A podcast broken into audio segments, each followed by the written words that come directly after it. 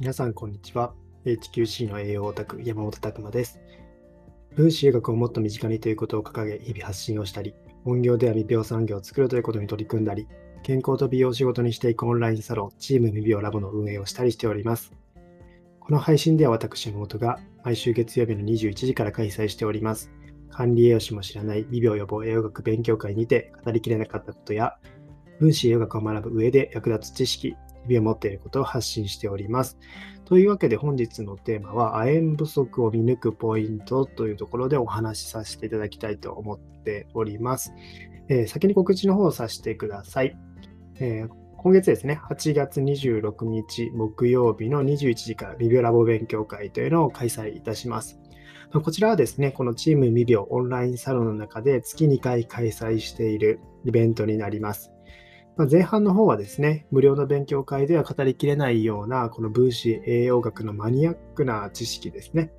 えー、今回は甲状腺機能と分子栄養学っていうようなところにですね、えー、お話ししようと思っておりまして、まあ、非常にこの甲状腺機能っていうのは重要なんですよね。まあ、なかなか一般的に生活していると聞き慣れない言葉だと思うんですけども、この甲状腺機能まあ、甲状腺ホルモンがですね、体の中で過剰になってくると、まあ、体のアクセルが無理やりこれオンにされてるような状態になりまして、汗かいたりとか、まあ、目が飛び出してきたりとか、喉が腫れたりとか、なんかこう、常にしんどい状態ですね、えー、なってしまうんですよね。まあ、逆にこれがさらに甲状腺ホルモンが出にくくなる。出にくくなってくると、うつっぽいような症状出てきまして、低体温とかですね、むくみとか、まあ、そういった症状が出てくるわけなんですけども、まあ、そこでですね、結構メンタル的に、えー、来ますので、間違えて精神科とか言っちゃうとね、全然違う話になってきたりするので、非常にここの知識っていうのは知っといて損はないかなと思います。僕ももともと栄養するまではこんな話全然知らなかったですけども、あ、甲状腺機能っていうので、これだけ、えー、自覚症状っていうのが出てきて、それで不調になってる人もいるんだなっていうところが、えー、すごくあるんだなというところに気づいたポイントでもあるので、ぜひそういったところも知っていただければと思っております。で後半の方はですね、え、チーム未病コースっていう方ですね、オンラインサロンのチーム美容コース、健康と美容を仕事にしていくということをテーマに活動してやるんですけども、そちらで活動されております。えー、今回は杉本さんという方ですね。えー、杉本さんにお話しさせて、お話ししていただきます。まあ、管理栄養士でありながらですね、保険の営業というところもやられておりまして、まあ、そういったところでなぜそういった形で保険の営業っていうのを今やられているのかとというところだったりとか、まあ、管理栄養士として取ってみた時の、えー、ま感覚とかですね、これからどういうことをされていこうと思われているのかとか、まあ、そういったところを聞ける貴重な機会でもありますので、ぜひご参加ください。ま、毎回非常に満足度が高い、えー、この勉強会ですので、ぜひ今回はですね、皆さん、たくさんの方ご参加お待ちしております。こちら、えー、チームビオンラインサロンの会員になっていただければ、えー、聞くことができます。あの無料で参加することができます。なのでですね、まずはオンラインサロンでやってることとか詳細についてリンクから確認していただければと思っております。ぜひ無料の勉強会もですね、えー、来週の月曜日ありますので、まずそちら、えー、興味ある方は来ていただければと思っております。はい。で、今日はですね、亜鉛不足を見抜くポイントとしてですね、お話しさせていただきます。結構まあ、亜鉛の話っていうのは、亜鉛のサプリで選び方とか、肌に結構亜鉛関わってますよみたいな話をしたんですけども、じゃあ亜鉛不足ってどうやって見ていくのっていうとこですね。まあ、結構、亜鉛の不足になるとですね、いろんなことにつながるんですよ。で、まあ、一番はですね、やっぱ亜鉛が不足してるよってなってくると、一番見やすいのは、爪に白い斑点ができてるかっていうとこですね。まあ、爪を見てみるとですね、ところどころ白っぽい斑点がポツポツあるなって思って、えー、そのような状態になっている人であれば、ちょっと亜鉛不足、心配かなと思います。まあ、なぜならですね、まあ、爪って結構細胞分裂の早い場所なんですよね。で、亜鉛不足っていうのは、その細胞分裂の重要なところに関わってるものが亜鉛でもあるんですよ。なので細胞分裂の早い組織って亜鉛不足であればあるほど影響を受けやすくて、まあ、そういった白い部分っていうのは細胞のこういったターンオーバーっていうのがあまりうまくいかなかった場所だったりもするんですよね。まあ、そういった時に爪に白い斑点があった時期、できた時期っていうあたりでは、亜鉛がすごく体の中で減っていたっていう可能性が高いので、一つ指標となります。まあ、こういったところですね、まずある方は亜鉛不足注意ですね。あとはですね、傷が治りにくい。これもさっき言ってたところと同じようなことなんですけども、傷がやっぱり治りにくいっていうところは細胞分裂がですね、うまくこう治す方に持っていけてないっていう部分もあるかなと思います。非常にですね、この亜鉛は先ほども言いましたけども、この遺伝子から読み込んでいくときのですね、DNA、RNA、ポリメラーゼっていうですね、こうやって引っ張ってくるために必要な代謝に司る酵素なんですよね、亜鉛は。なので、傷の治りが遅いと亜鉛不足の可能性がありますよというところだったりとか、もう一つはですね、さらに味覚ですね、味覚障害。これ結構有名かなと思います。で結構ですね、あの下のこの未来細胞というか、味を感じる細胞って結構ターンオーバー、これめちゃくちゃ早いんですよ。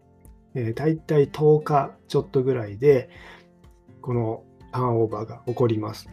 なのでですね、甘みとか酸味とか塩味とか、まあ、そういう味覚がちょっとおかしいなと思ってきたら、なんか明らかに濃いものなのに味感じないなとかですね、まあ、高齢者の方とか結構聞く話なんですけども、訪問介護みたいなもので行った時に、まあ、ちょっと食卓のところで食べさせてもらったらめちゃくちゃ塩辛いもの、けど普通にその方たちは食べてるとかいうところですね。まあ、そういったところっていうと、まあ、亜鉛不足っていうのはすごく心配になってきたりするというところがあったりします。なので、まあ、味覚障害っていうところもポイントですね。あとは血糖値スパイクが起こる。まあ、これはですね、あの糖質を取った時に血糖値が急激にぐんと上がってしまうというところですね。まあ、亜鉛というのはインスリンのとも深く関わってるんですよね。まあ、そういったところで血糖値、糖代謝っていう部分とも深く関わってるところになります。あとですね、まあ、これは栄養療法の世界とかでは亜鉛不足を見るポイントとしては重要なんですけども、血液中、血液検査とかで ALP っていうアルカリホスファターゼっていう酵素があるんですよね。まあ、こういったところではアルカリホスファターゼっていう酵素は結構骨の代謝に影響しているような酵素でして、これが骨の細胞性とかですね、そういったものが盛んだと結構高くなるんですよ。なので、成長期の子供さんとかは、この ALP っていう値はすごく高くなるっていうのが、えー、あるんですけども、そういったところで、この ALP、アルカリフォスファターゼ酵素には亜鉛が本因子として含まれてるんですよね。なので、非常にここの ALP 値が血液中のデータで低い方っていうのは、亜鉛不足の可能性があったりっていうのがあります。なので、まあ、あの健康診断とかでもこれは ALP っていうのが出てるので、一つ、え、指標になってくるかなというところですね。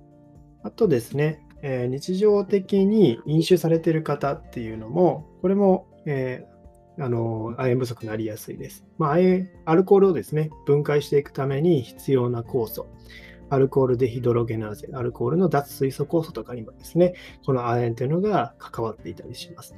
なので、お酒とかの分解にもやっぱり亜鉛が使われていきます。あと日常的な運動、運動するときにもですね、亜鉛というのはやっぱり消耗されていくというのがあったりしますし、また風邪をひきやすいですね。これ免疫力にも非常に関わっています。亜鉛不足によって免疫細胞のそういった働きが低下してしまうというのが分かってきてたりもするので、そういったところでもですね、やっ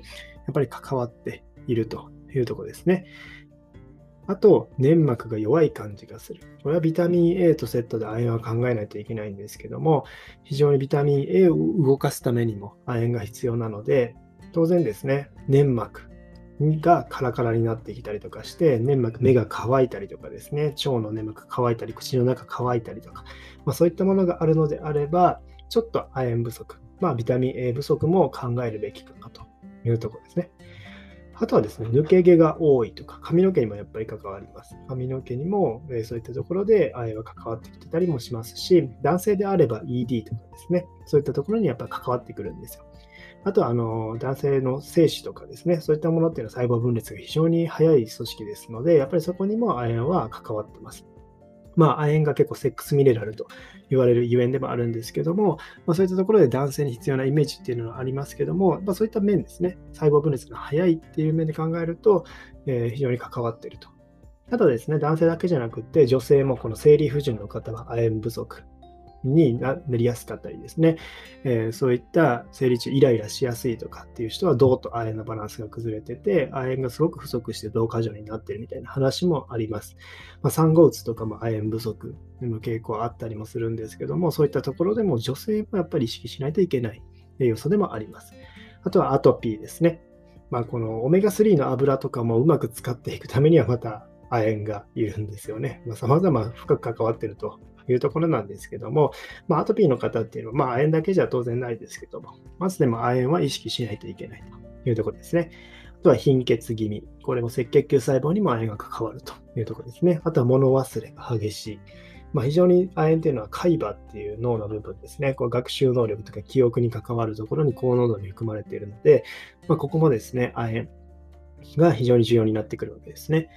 まあ、脳内の鉄っていうのも亜鉛不足があるとうまく使えなかったりするので、まあ、非常にここも亜鉛、脳にも亜鉛っていうのは重要になってきます。まあ、様々ですね。その他にも活性酸素とかの、えー、発生するものの SOD 酵素っていうですね、消していくための酵素にも亜鉛が関わってたりもします。